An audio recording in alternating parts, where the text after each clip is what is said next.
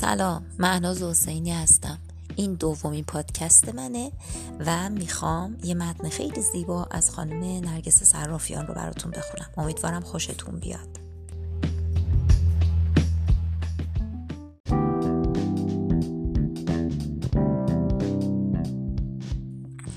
خب دوستان امیدوارم پسندیده باشید و لذت برده باشید و یک کمکی شده باشه که حال دلتون خوب خوب باشه. شاد باشید.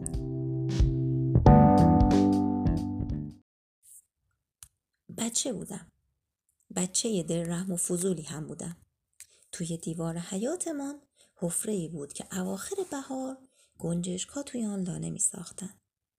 چند وقتی بود می‌دیدم گنجشکی مدام دارد چیزهایی می‌برد داخل و بعد از چند روز صدای جیک جیک جوجه هاش هم بلند شد. یادم هست توی حیات می نشستم و همینطور که برای خودم بازی می کردم حواسم به صدای جوجه هایی که مامانشان براشان غذا و دانه می برد بود و کلی کیف می کردم از اینکه توی حفره کوچک سقف خانه ما زندگی جریان دارد. گذشت یک روز که طبق روال معمول داشتم بازی می کردم از صبح تا حدود بعد از ظهر دیدم جوجه ها به شکل غیرعادی دارن سرصدا می کنند. از مادر جوجه ها هم خبری نبود. رفتم عقبتر شروع کردم به بالا و پایین پریدن تا شاید داخل لانه رو ببینم و علت بیقراری جوجه ها رو کشف کنم. اما هرچه تلاش کردم هیچ چیز پیدا نبود. احساساتم از استیصال جوجه ها رقیق شد. آرام و قرار از من کوچید.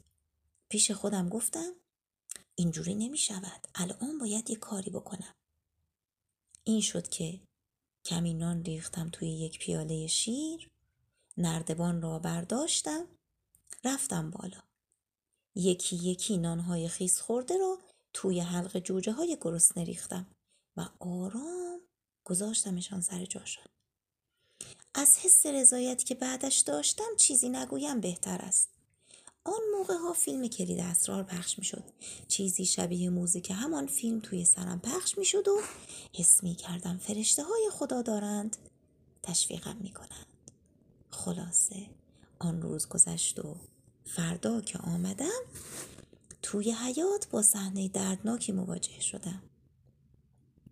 دیدم هر ستا جوجه شکمشان ترکیده بود و افتاده بودند پایین. یادم هست که خیلی گریه کردم و خودم را سرزنش کردم که نمی ماندند بهتر نبود که شاید اگر صبر می کردم یا مامان جوجه ها برمیگشت یا مامان خودم کمکم می کرد و این اتفاق نمی افتاد. من احساس خیلی بدی را تجربه کردم.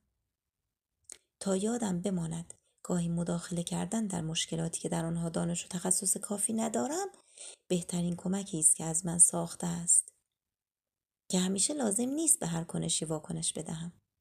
فهمیدم که گاهی فقط باید شنید. فقط باید نگاه کرد و پذیرفت که گره تمام مشکلات جهان قرار نیست به دست ما باز شود.